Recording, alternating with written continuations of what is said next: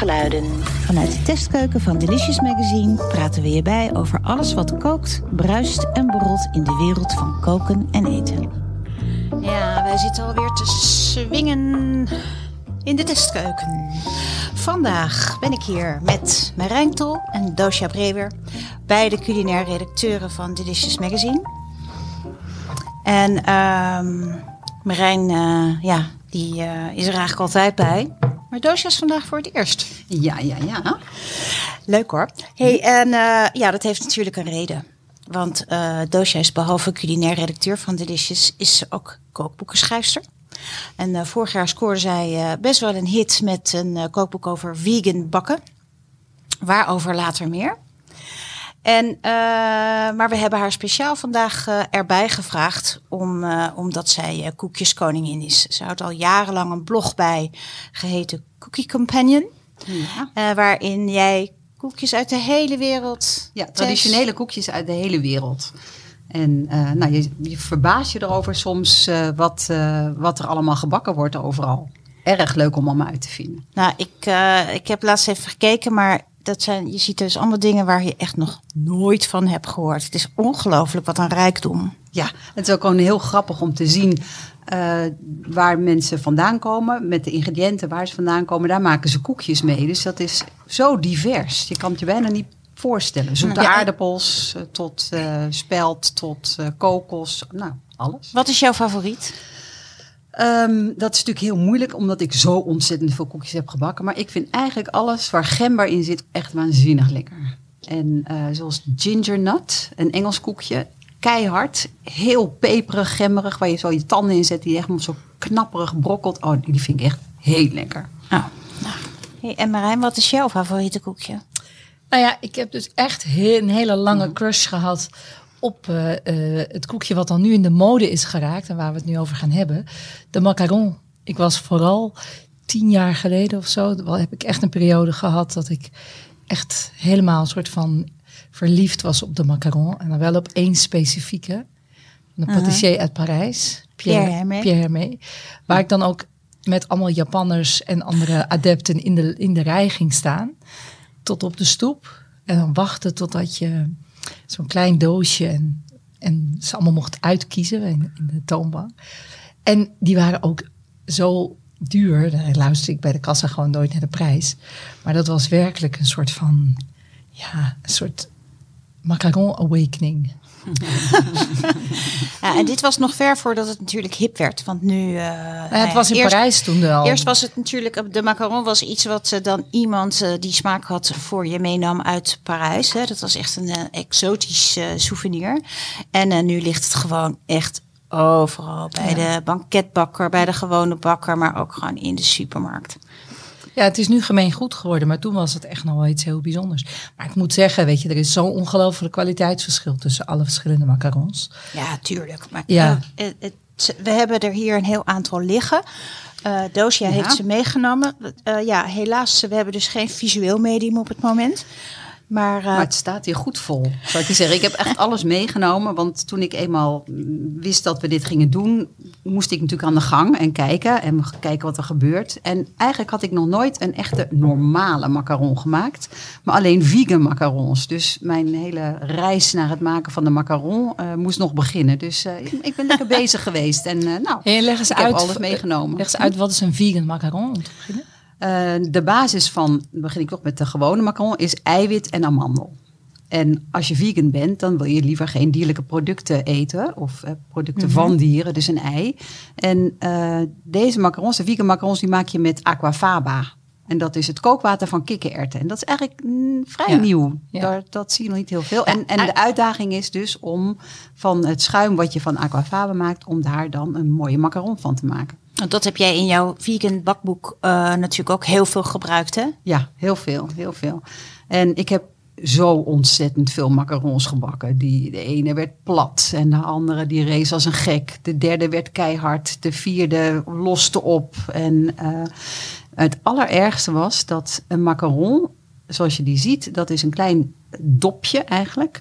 En dat dopje dat zit op een soort geribbeld voetje. Het voetje van de macaron.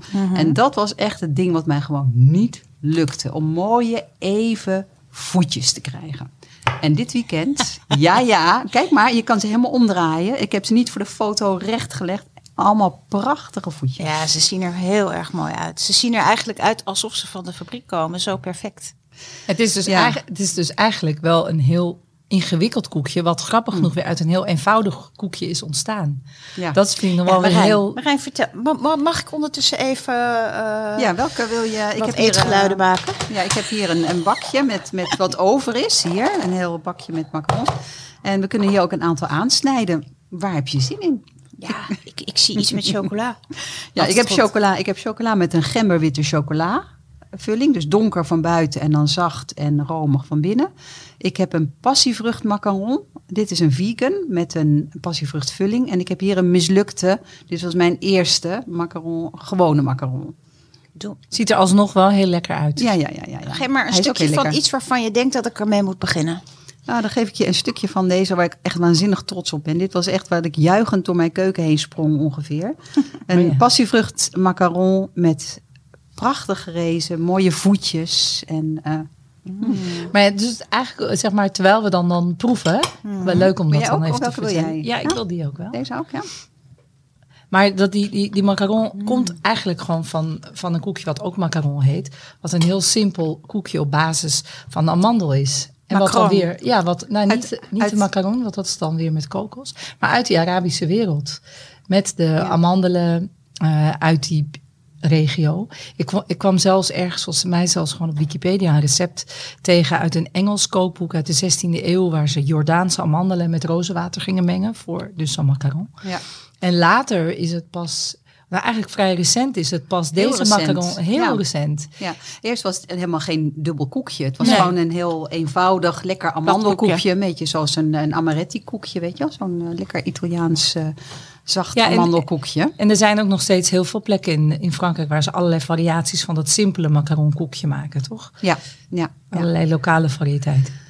Ja, waar ze dan allemaal weer even trots op zijn natuurlijk, elke regio. Hè? Ja, laat dat maar aan die Fransen over. Ja. Maar inderdaad, pas heel kort geleden, en eigenlijk was dat Pierre Hermé. Nee, Ladurée was het. Die eigenlijk de twee dopjes aan elkaar smeden met lekkere vullingen. Dus van jam of van botercrème of lekkere chocolade ganache. Dus, en toen werd eigenlijk die kok, zoals dat in het Frans noemen, werd eigenlijk ook wel anders, toch? Die werd dat mooie gladde, wat luchtiger. Wat je zegt, maar dat ja, want het is heel frustrerend, hoor. Macarons maken, echt waar. Ja, ben je echt blij dat ze soms zo duur zijn, omdat het best wel een klus is. Ja, gewoon... al denk ik eigenlijk, hè, want zoals Ladurée en Pierre Hermé, die klassieke Franse bakkers, die maken het eigenlijk allemaal gewoon fabrieksmatig. En dat is inderdaad niet eens zo'n gek idee. Want dan kan je je kan de temperatuur hetzelfde houden. De vocht, het vochtgehalte bijvoorbeeld. Hè, als je een zakje amandelmeel koopt als gewone bakker. Ja, dat kan van alles zijn. En je keuken is soms wat vochtig en warm. En dan is die wat kouder en wat droger. En dat heeft allemaal invloed op dat dopje. Maar wat denk ik ook, zeg maar, de charme is van zo'n macaron. Dat is bij deze van jou met de passievrucht ook heel goed gelukt. Dus dat je eerst dat klein beetje knapperig hebt. Ja. Dan wordt het een beetje chewy. En dan kom je bij die zachte crème. Ja, en die is dan in dit geval dan ook romig en zoet. En die heeft ook dat fris-zure van die passievrucht. Dus het is eigenlijk een heel gelaagd koekje. Ja. En daar is volgens mij ook waar dingen bijvoorbeeld dus heel duur worden. Meer een bakje. Ja, het is eigenlijk een taartje dan een koekje. Ja, volgens mij in Frankrijk noemen ze het ook niet een koekje. Het is een onderdeel van de patisserie eigenlijk. Hè? Het is een, maar daar komt volgens mij ook die prijs dan vandaan. Want als ik bijvoorbeeld kijk naar Pierre Hermé, die heeft dat nog steeds, maar seizoensfavorieten. Dus in de lente en in de zomer heeft hij iedere keer nieuwe die hij lanceert. Ja, en de ingrediënten die hij gebruikt zijn waanzinnig hoog van kwaliteit. De allerbeste noten. En nou, een van mijn favorieten van hem is de Isfahan met rozen, lychee en frambozen. Nou, en dan de Mogador met melkchocolade en passievrucht. Ik ben even op zijn site aan het kijken. De Mogador, wat zeg je? De Mogador met melkchocolade en passievrucht. Ja, en zeg maar de kwaliteit voor ingrediënten, dat maakt natuurlijk zoveel uit. Maakt heel veel uit. En als je dan bij hem ook door zo'n macaron heen bijt, dan komen al die smaken soort van gelaagd in je mond terecht. Ja, en ook de texturen dan, hè? Het crunchy buitenlaagje en dan een beetje die chewy merengue en dan gewoon zachte crème ertussen. Ja, het is wel een soort droom. Nou, en wat je ook altijd ziet, want we hebben hier ook een pakje liggen uit de supermarkt. Ja, die heb ik meteen maar gekocht. Denk Albert Heijn en Lidl en Aldi en Jumbo. Iedereen heeft tegenwoordig een macaron. En dit zijn gewoon uit de winkel. En als je in Parijs een macaron koopt, dat kan €2-3 per stuk kosten. En zo'n bakje supermarkt macarons, nou dan heb je er een stuk of, hoeveel zijn het er? Een stuk of 12 voor €1,05. Dus dat maakt nog wel verschil uit. Dat is voor een pakje koekjes ook nog aardig aan de prijs. Maar ja, prima betaalbaar. En ze zijn zo populair. Maar dit is dus van de fabriek die we ook zagen in de Keuringsdienst van Waarde.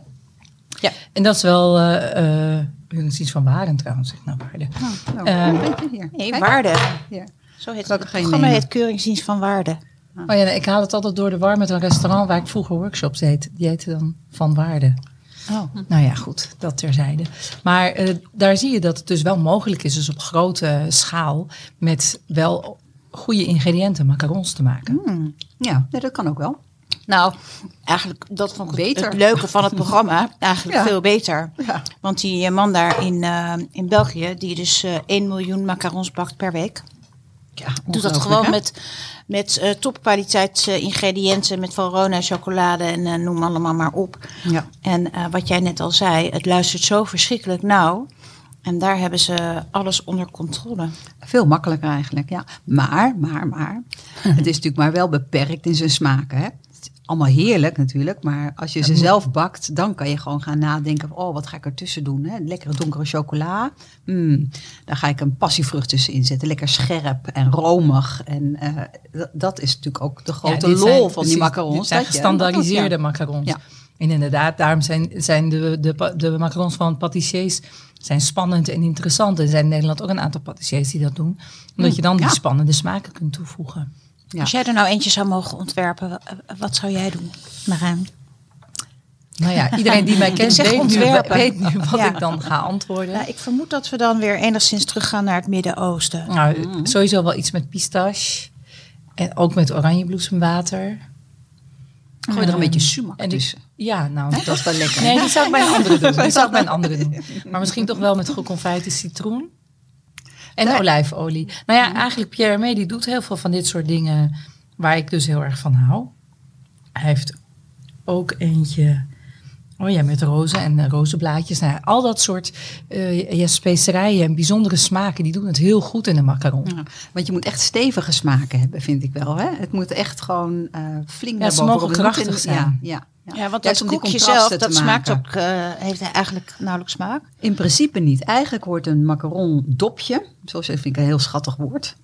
Die hoort gewoon amandel te zijn. En die wordt dan gekleurd met het liefst natuurlijk een natuurlijke kleurstof. En die geeft dan aan wat erin zit. Dat hoort het eigenlijk zo hoort het te zijn. Ja. Maar ik vind het wel leuk juist om ook het dopje ook smaak te geven. Ik denk dan, Maakt het uit. Ja. Ik ben lekker mijn eigen baas. Nee, maar goed, jij maakt misschien een paar soorten. Maar dat is natuurlijk de droom die wordt voorgeschoteld in een patisserie. Is dat je daar die hele keuze hebt. Die enorme kleurenwaaier. En al die smaken, waardoor je ook het gevoel krijgt, ik wil ze allemaal geproefd hebben.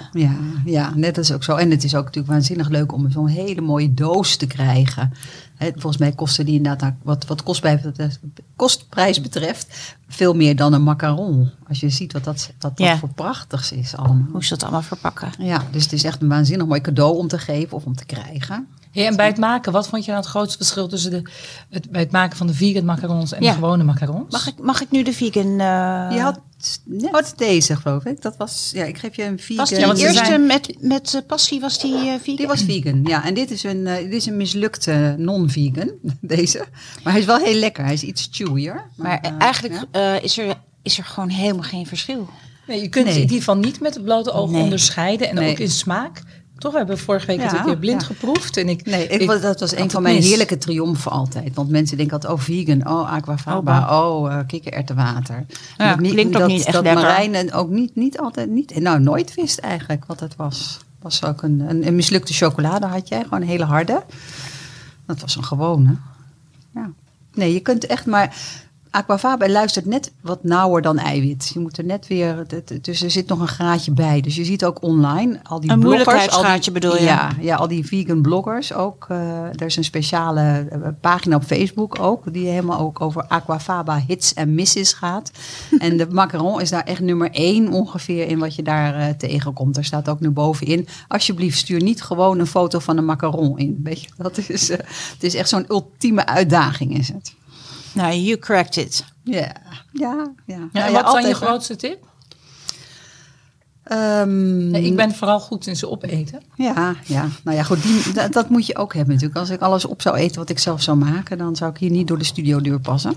Maar de grootste uitdaging is de goede verhoudingen. En je hebt, wat je eigenlijk doet, is je klopt schuim op. Hè, of dat nou eiwitschuim is of aquafaba schuim. En dan maak je mengsel van amandelen, poedersuiker en een beetje zout soms. Daar kan ook chocola bij zitten als je een chocolademacaron maakt. En dan moet je op een gegeven moment dat mengsel in dat schuim kloppen. En dat heet het macaronage. Dat. En dat is wat ontzettend nauw luistert. Want het moet niet... te veel doorgeklopt zijn, want dan heb je alle lucht eruit en dan krijg je gewoon een plat, triest iets. Dat heb ik bij deze gedaan, bijvoorbeeld. Heel dat triest. Kun je zien. Nou, wel lekker. Hele trieste macaron. Heerlijk. Hij is heel lekker, ja, maar hij ziet er natuurlijk niet uit. Als dit een depressie is, dan eet ik ze graag op. Ik zeg ja. Merijn, verlos hem uit zijn lijden, die macaron. Nou, ik zal hem aanbieden aan Pierre Hermé. En, maar als je hem te weinig... Oh, die heb ik trouwens overigens heel even tussendoor. Ja? Die heb ik ooit op een congres gekregen. Nog warm, wordt nog rood en warm krijg ik het van. Heb ik hem ooit Brutti Maboni genoemd. Moesten we hem aankondigen. Ja, Brutti Maboni. Dat zijn hele lekkere hazelnoot koekjes uit Italië. Verrukkelijk. Maar daarna hadden we pas in de gaten dat echt... Brutti, dat lelijk is. Lelijk, maar lekker. Maar goed, toen was het leed al geschied. Maar ik geloof dat hij er zelf heel hard om kon lachen. Mm. Het erg is dat hij misschien ook wel wist dat er misschien ook een kleine... Was het waarheid? Of was het een knap man? Het is niet lelijk, maar ik bedoel, het is wel gewoon, ja. Nee, ja. Maar het is trouwens wel een heel erg lekker merengue-achtig koekje. Ja. Maar goed, in ieder geval, dus als je het weer te veel kloppen, dan haal je de lucht eruit. Als je te weinig klopt, dan gaat hij als een gek reizen. En nou, dan wordt hij niet mooi plat. Dan moet je nog de oventemperatuur goed krijgen. En een oven is het meest onbetrouwbare apparaat in huis, zeg ik altijd. Echt wat hij zegt, dat doet hij eigenlijk nooit. Dus je moet hem niet te warm, niet te koud hebben. Je moet je oven goed controleren. En dan moet je niet te lang bakken, niet te kort bakken. Maar de macaronage is echt heel erg belangrijk. Dus hoe lang schep je hem om, wanneer weet je dat hij goed is? Sure. Ik ben weer even aan de macaron in kleine stukjes aan het snijden. Dat vind ik toch altijd de beste manier van proeven. Ik wil ze altijd allemaal proeven. Maar ja, allemaal opeten kan niet. Dus deze kunnen we... Volgens mij is dit een vanille uit de winkel. Die kunnen we dan misschien ook weer een beetje vergelijken met deze. Ja, deze is helemaal heel mooi zacht. Dat moet ik zeggen zo. Ben jij ook een winkelmacaron? Een winkelmacaron. Ja, die winkelmacarons zijn iets zachter. Maar ik vind... Want die van jou hebben eigenlijk iets meer bite. Dat is eigenlijk lekkerder. Nog zo'n chocolade. Is dat iets? Ja, dat is ook een chocolade. Maar eens even kijken, wat is die? Het lijkt wel of dit... Ja. Of die kok daar iets zachter is. Ja. Iets dunner. Ja. Nee, die is ook... De mijne zijn dan steviger. Misschien zijn deze... zijn ook wat dunner. Dus ik kan hier ook weer allemaal weer veel van leren. Dat is dan weer mijn volgende poging. Ja, maar ik vind dat dikkere wel eigenlijk lekkerder. Ja, die van Pierre Hermé zijn eigenlijk ook best wel vrij groot en vrij stevig hoor. Ja, dit zijn eigenlijk vrij kleine dopjes die we hier nu hebben liggen. En die winkelmacarons zijn ook kleine dingetjes. Bij de Franse bakker heb je ze. Die zijn dan gewoon, die hebben een doorsnee van wel 5 centimeter of zo. Ja, dat is gewoon een feesttaart voor 4 personen. Ja. Ja, nou, 4. Daar kan je wel je eentje op krijgen, hoor. Maar die zijn ook fantastisch lekker. Want je spuit ze op. Ja, je spuit ze op. En dat kan gewoon op bakpapier. Of je hebt ook speciale macaronmatjes. Die gebruik ik eigenlijk nooit. Ik heb een trucje die ik ooit heb geleerd van een bakker. Want je wil wel precies gelijke dopjes. Want anders kan je ze niet op elkaar zetten met een lekkere sandwichjes. Dus ik tel dan, als ik aan het spuiten ben... 1, 2, 3... 1, 2, 3. Oh, dit vind ik echt... Ja. dit vind ik echt een goede tip. Het is echt een goede tip, want daardoor spuit je echt hele mooie gelijkmatige dopjes. Als je een beetje gevoel voor ritme hebt dan. Ja. Ik hoor het al, ik blijf bij het eten. Maar misschien kun jij die... Ja. Ik heb nog 2 dozen staan. Ja. Maar die favoriet, ik bedoel, dat Pierre eentje speciaal voor mij gaat maken, zie ik niet gebeuren, maar wel dat jij misschien een eentje speciaal voor mij maakt. Met oranje bloesem en pistache en geconfijt citroen.